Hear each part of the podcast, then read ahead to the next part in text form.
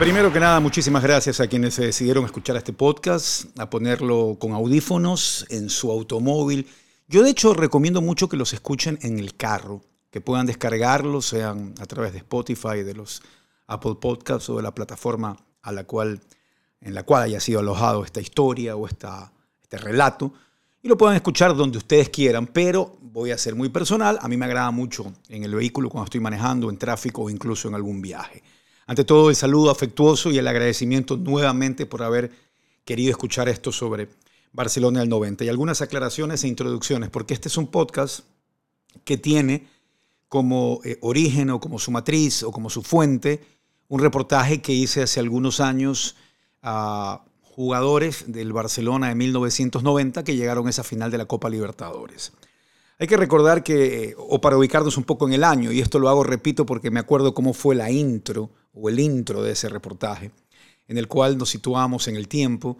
Y por supuesto que en 1990 era Italia 90, el Mundial de Italia 90 con esa canción maravillosa que ustedes deben recordar, que de hecho es una de las canciones eh, más populares y, y queridas de las Copas del Mundo. Madonna dominaba el mundo de la música pop, la película Danza con Lobos también arrasaba a nivel eh, cinematográfico, con Kevin Costner, que ganó varios Oscars. Soda Stereo lanzaba su disco Canción Animal, donde hay un tema que, repito, soy obsesivo con esto, lo utilicé para musicalizar aquel reportaje, en el que dice anclado en 1990, todo esto yo buscaba hacer reflexión de, lo que pasaba en aquel año y, y qué pasaba en el 90. Y los equipos ecuatorianos eh, habían estado participando en Copa Libertadores y aquí hay un punto muy valioso a destacar. En los 80s empezó, se afianzaron eh, sólidamente las coberturas o las transmisiones de fútbol. La gente debe recordar cómo en los 70 había que esperar a veces algunos días para que llegue alguna transmisión, cómo empezaron a hacerse las primeras, sí podemos decir de manera precaria con eh, las móviles del momento, pero tal vez no con tantas cámaras. Y ya por los 80 empezó a mejorar la cosa, se entendió que esto era un negocio, y se veía mucho mejor ya el fútbol internacional y por ende los clubes ecuatorianos participando en, en, estas, en estos torneos internacionales o a nivel local. El Nacional en el 85 llega este formato que había de Copa Libertadores en el cual uno superaba su grupo y si superabas tu grupo te ibas a dos grupos de tres que ya eran semifinales. Eran semifinales de tres por grupo, en total seis. Es decir, el que ganaba cada grupo iban a la final. Arrancaba la Copa Libertadores la primera fase, la segunda fase en dos grupos de tres y si ganaba ese grupo iba a la final. Y el Nacional es una gran Copa Libertadores en el 85. Se pasea con Universitario y Sport Boys de Perú. Y luego en esa semi de tres equipos juega con Nacional. El Nacional juega, perdón, con América y con Peñarol. Y el Nacional gana en casa 2-0 a Peñarol y 2-0 a América de Cali. Y se queda por un punto fuera de la final, el Nacional de Quito. En los 60s eh, Liga de Quito había tenido una buena participación. Ah, el Barcelona también a inicios de los 70 bajó este formato, pero no lograban superarlo. Y me estoy yendo más a los 80 en los que ya había transmisión de televisión. Y fueron tres años seguidos interesantísimos, porque después, al año siguiente, Barcelona hace una gran primera fase contra Curitiba y Bangú. Si bien empata en casa algunos partidos, un 3 a 3 con Deportivo Quito legendario, va a Brasil y gana en Brasil y empata en Brasil y clasifica.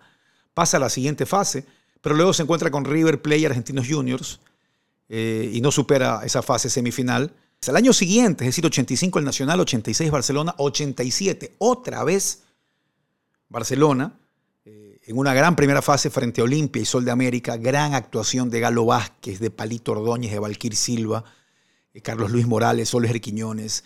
Pasan a la siguiente fase y ahí sí no tuvieron vida. Ahí sí no tuvieron vida con Cobreloa y con América. Fueron fueron superados notablemente. Creo que no ganaron ni un punto. No, no ganaron ni un punto. Recuerdo que Barcelona trajo un zaguero central paraguayo Paredes solo para esos encuentros y creo que jugó dos partidos y tuvo que regresarse, pero quedó en la historia de los extranjeros que jugaron oficialmente en Barcelona. Cambia el formato de Copa Libertadores en el 88 y empieza a jugarse ya prácticamente como la conocemos hoy. ¿Por qué digo prácticamente? Porque había que superar grupos dos pasaban por grupo y de ahí pasabas a una segunda fase, de ahí pasabas a cuartos de final, a semifinales y la final. Se volvió, no sé si más complejo, pero más larga la Copa Libertadores y así llega a Barcelona 1990 a jugar esta Copa Libertadores donde casi se queda en primera ronda. Tuvo que jugar un partido de desempate para superar la, primera ronda porque para formar las llaves y completarlas se hacía también algunos, se buscaban mejores terceros o de alguna manera. Eh, repito, así hablaba Carlos Luis Morales de, de cómo era el ambiente eh, en 1990 cuando Barcelona empezó a, a, galopar y a entrar en ruta para llegar a Copa Libertadores. Va a haber tal vez diferencias de audios, eh, porque repito, esto viene de un audio hecho en televisión, así que ahí les dejo lo que opinaba Carlos Luis Morales de cómo era el ambiente. El ambiente era formidable. Todo el país estaba con Barcelona. Es difícil explicar lo que era Guayaquil por esos días.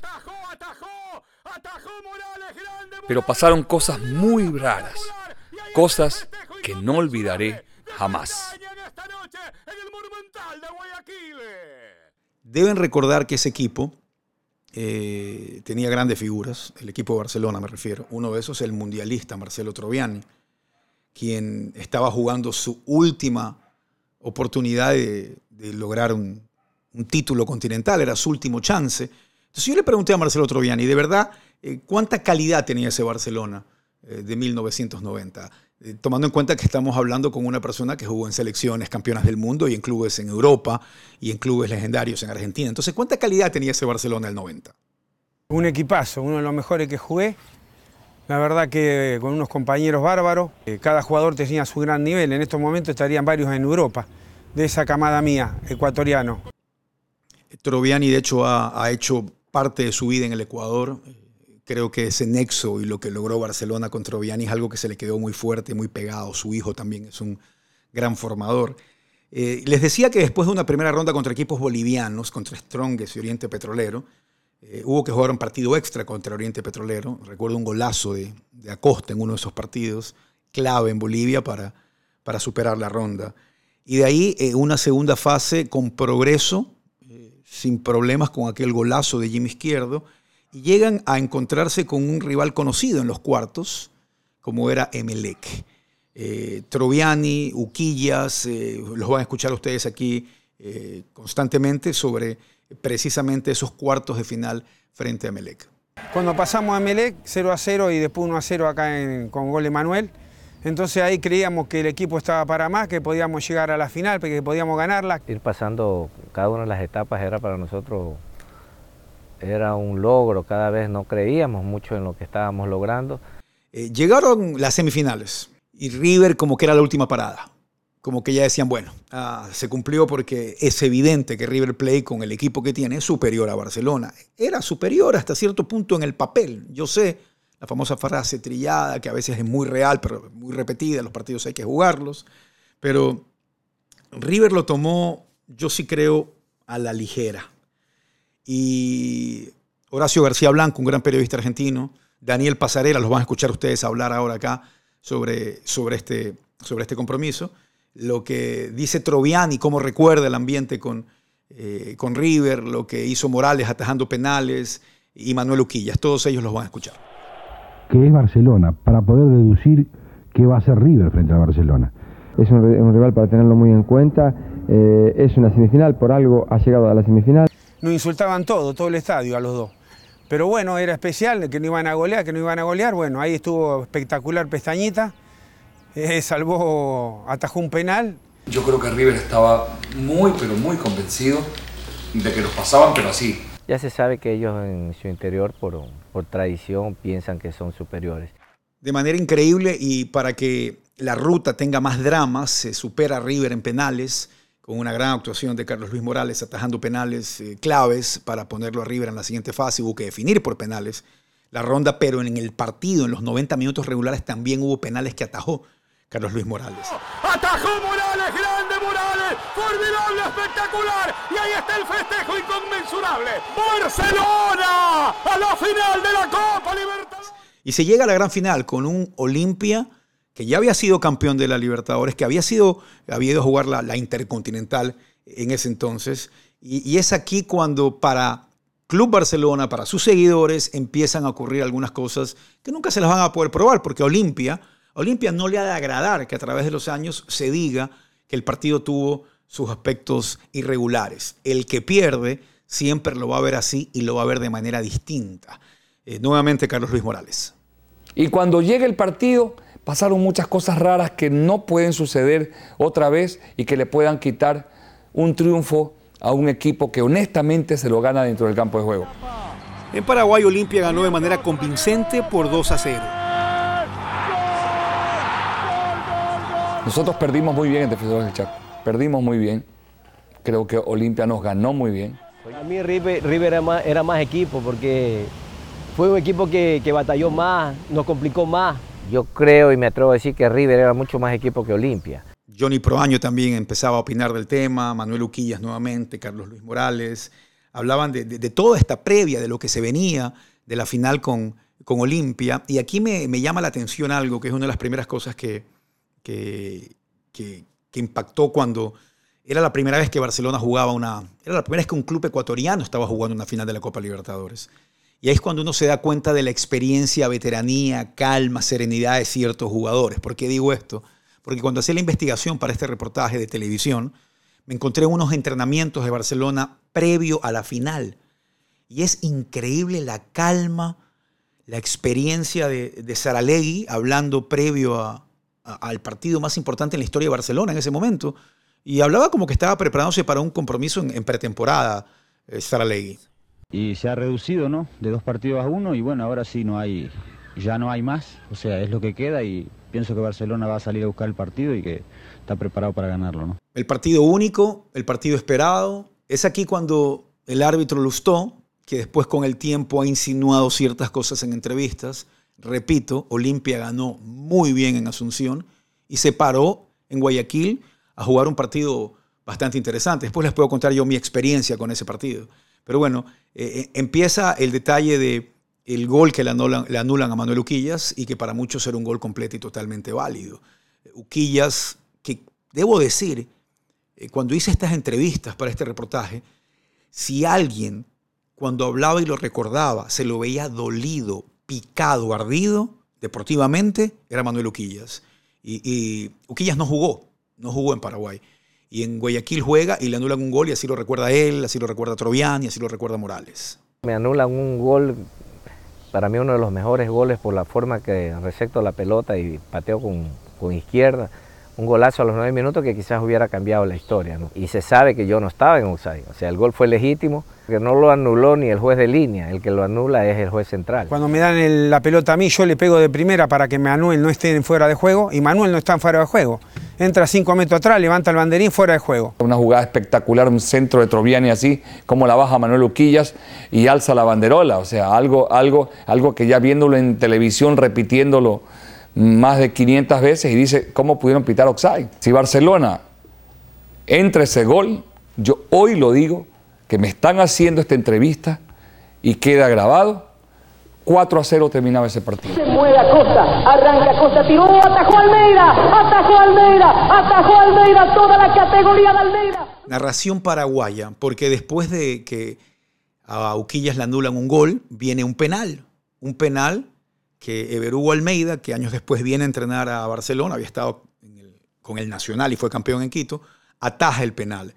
Pero, nuevamente, y esto puede sonar excusa, sí, sí, pueden verlo de esa manera, Nuevamente, Johnny Proaño, Troviani, Morales cuestionaban severamente el penal. Este es un podcast, ustedes no van a poder ver el video, pueden ir a YouTube a ver el video de si es que se sale o no Everugo Almeida.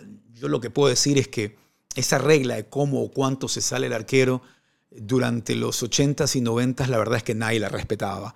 Creo que la FIFA tuvo que hacer énfasis en los árbitros porque ya era demasiado evidente, era demasiado descarado. Si se salió o no Everugo Almeida, no sé, lo que podría decir yo es que prácticamente era una costumbre en los arqueros ese tipo de, de, de actividades. Sí, eh, ganó Olimpia, hay que resaltar que fueron campeones de América en 1990, eh, seguían opinando eh, Uquillas, Morales, eh, Troviani sobre lo que piensan si es que tal gol hubiera entrado, de que quienes estaban atrás de la dirigencia deportiva. Mejor escúchenlo ustedes.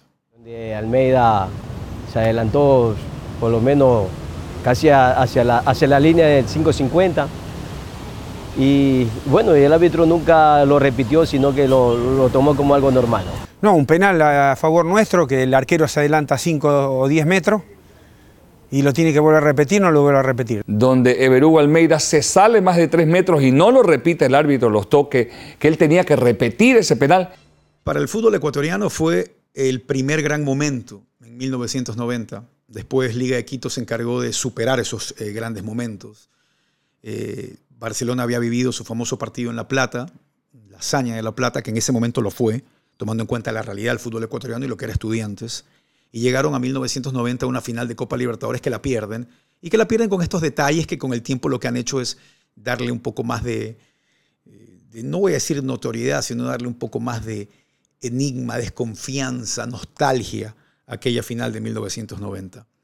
Eh, ese año, yo eh, en ese trayecto, cuando se jugó la Copa Libertadores, eh, yo estaba fuera del país.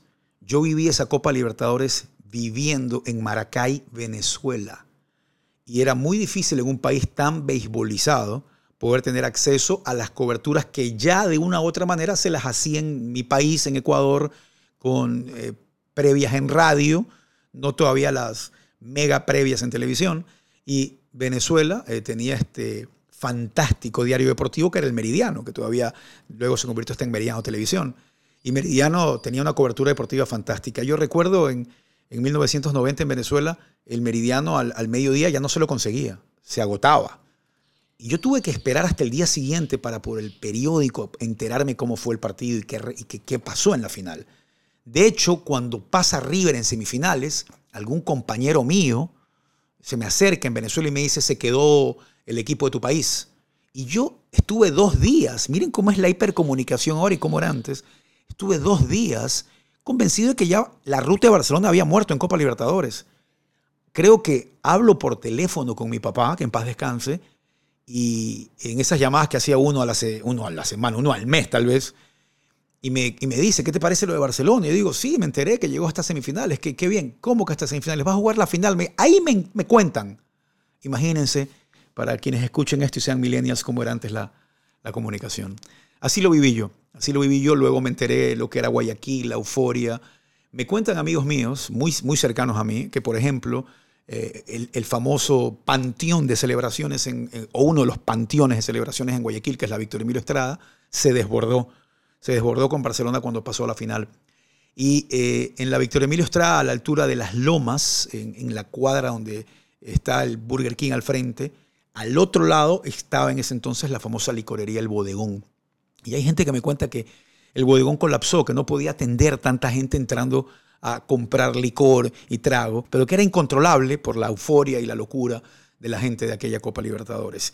Eh, creo que fue y aquí sería interesantísimo hacer ya un estudio ya más académico, antropológico, de esos que solo a mí se me ocurren hacer. Creo que fue una de las primeras grandes celebraciones en esa avenida, que después se convirtió en una avenida oficial eh, para la selección ecuatoriana de fútbol, porque Emelec, Emelec celebraba, y lo recuerdo en el 88, afuera de Chapus Beer. Afuera de Chapus Beer, porque el arquitecto Ernesto Polito, un emelecista consumado, ahí celebraba y la gente se reunía alrededor de Chapuzvir. Y ese Melec que queda campeón en el 88, después llega a una cena al restaurante del ñato en Urdesa y la gente se trasladó allá. Con selección y Barcelona es como a la altura de las monjas, eh, irónicamente muy cerca las celebraciones de Melec, porque en el 88 Melec tuvo grandes celebraciones en la avenida. Yo no vi la del 90, reitero, por eso digo que sería tan interesante hacer un estudio de cómo esta avenida ha sido tomada para, para celebraciones. Eh, solo para despedirme, eh, cuando termina aquella final y Barcelona es eliminado y uno empieza a ver las imágenes de, de Troviani llorando desmedidamente, incontrolablemente cuando recibía la, medalla porque sabía, sabía que era su última oportunidad y que esa última oportunidad se había ido. Ya en el camerino hay algunas entrevistas muy buenas, con un tono tan reflexivo, eh, con un tono tan, no voy a decir de derrotado, sino de, de aquel guerrero que, terminó la contienda y está sentado en una esquina, que, sobrevivió, pero que ve que muchos de sus amigos cayeron. Y, el Beto Acosta, Saralegui, hablaban así de, aquella final y de lo que veían para el futuro. La verdad que caímos como un equipo grande, un equipo que jugó el fútbol. Yo creo que fue el mejor partido que hemos jugado, pero lamentablemente perdimos. Se hace muy difícil no hacer un comentario de lo que ha pasado. Simplemente la, la satisfacción ¿no? íntima de haber hecho todo lo posible por, por el equipo y la satisfacción de haber sentido el apoyo de, de todo un país que estuvo atrás de nosotros. Lamentablemente el triunfo no se dio, pero creo que en una copa en la cual nadie daba nada por Barcelona, logramos llevar al fútbol ecuatoriano a un alto a un alto nivel, o sea, a que fuera considerado mundialmente. Y lo que espero yo como extranjero es que esto, esto le sirva al fútbol ecuatoriano como base, que no sea flor de un día, que le sirva para cimentar su futuro y que Ecuador pueda lograr plasmar en los próximos torneos, inclusive en la eliminatoria, su clasificación al Mundial y su despegue absoluto. Hablar de todo este Barcelona del 90 y no mencionar a Miguel Ángel Brindisi sería tan injusto. Eh, uno de los entrenadores eh, más rectos, educados, caballeros, nobles que conocí. Y cuando digo conocí, lo digo porque él volvió a trabajar al Ecuador. Eh, ya me tocó trabajar con él haciendo periodismo. Y una, de las anécdotas que tengo con Miguel Ángel Brindisi es que cuando vuelve, hace algunos cuatro años acá al Ecuador, cuatro o tres años al Ecuador, lo entrevistamos en DirecTV, en Debate Full por DirecTV a Miguel Ángel. Y Miguel Ángel se acerca, me ve, se ríe. Y cuando empezamos la entrevista me dice, yo que te conocí cuando empezaste tú en el periodismo, y hoy estoy aquí haciendo un programa y tú estás ayudando a muchos jóvenes a empezar en el periodismo. Qué bonitas que son estas cosas, me dijo, me dijo Miguel Ángel, eh, aquí, por quien guarda un respeto notable eh, por su calidad humana y por la persona que es. Eh, Miguel Ángel Verdici también, con esa voz cansada, derrotada, pero optimista, lo veía así y opinaba así sobre la final de, de 1990 porque con altura, con dignidad, con vergüenza deportiva, con sacrificio, con lucha, en todo momento dejaron alto el prestigio ya no solo de Barcelona, sino de todo el Ecuador. Lo intentaron todo, creo, a mí mi criterio, creo que Barcelona jugó el mejor partido de Copa. ¿Pero qué tipo de cosas pasan? ¿De verdad cree que hay arreglos? No sé, Hugo, ¿no viste que están todos presos lo de la FIFA? ¿O no? ¿Viste que están todos? Están todos presos, los que manejaban el fútbol. O sea, de la Confederación Sudamericana, todos los presidentes, están todos presos en el mundo también están todos presos, así que este, no sé lo que pasó, pero yo creo que nos perjudicaron enormemente y yo lo vi a Lustó en Buenos Aires, en la AFA, y le dije, y me dijo que se había equivocado, no sé si cómo se equivocó, si de buena fe o de mala fe, pero él me dijo que se equivocó en el gol de Manuel y bueno, y en el penal que no, no volvió a repetir. ¿Qué pasó en aquella final? Olimpia fue campeón de 1990 en la Copa Libertadores. Para Barcelona ocurrieron cosas raras, como decía Carlos Luis Morales. Otro Viani que dice que quienes manejaban la confederación en ese momento todos terminaron presos por corrupción. Lustó se equivocó, anuló mal el gol de Uquillas. Esto es un podcast de audio, tienen que ir a YouTube a verlo y ustedes mismos crearse la opinión. Yo creo que sí, el gol de Uquillas es legítimo. Se salió de Almeida en el penal. Ahí la veo un poco más difícil, aunque se sale, sí, se sale, pero era una tendencia general en el mundo en ese momento. Es como que vámonos al, al 2000 o al 2012 en un tiro de esquina, piten penal por cada agarrón que hay en el área. Eh, por eso hubo tantos goles de pelota parada en Rusia, porque esa regla empezó a cambiar porque ya era demasiado descarado el, el agarrón de camisas, los empujones y los arranchones. Pero, ¿qué pasó en aquella final? Carlos Luis Morales dice que ganaban 4-0. Ustedes lo escucharon, si es que entraban aquellos goles. Nunca lo sabremos, nunca lo sabremos y no se puede tampoco desmerecer la calidad que tenía Olimpia. Para nada, para nada. Que River era más equipo que Olimpia. Eso opinan algunos de los que ustedes han escuchado el día de hoy, porque habló Carlos Luis Morales, habló eh, Marcelo Troviani, Johnny Proaño, Manuel Uquillas, han escuchado de fondo narraciones de eh, Walter Ruiz, de, Paco Álvarez, de todo lo que ocurrió en 1990. Para muchos, para el hincha de Barcelona, Millennial, esto de aquí es la historia que encuentran eh, en YouTube, la buscan y escuchan por ahí relatos.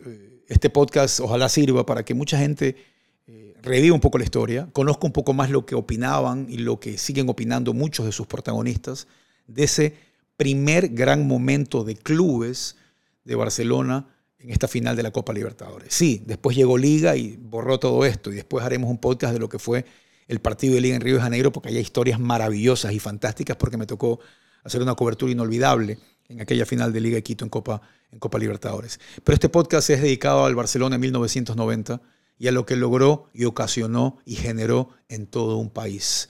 ¿Dónde está usted? ¿Cómo lo vivió? ¿Cómo se lo contaron? ¿Qué recuerda de la ruta y del camino de Barcelona, de Guayaquil, en la final o en la Copa Libertadores de 1990? Mientras me despido, le pido que lo piense y lo recuerde. Se ría o se cabré de lo que pasó en aquel año. Soy Diego Arcos. Un gusto estar con ustedes. Y jamás en la vida veré un Barcelona jugar como jugó ese día.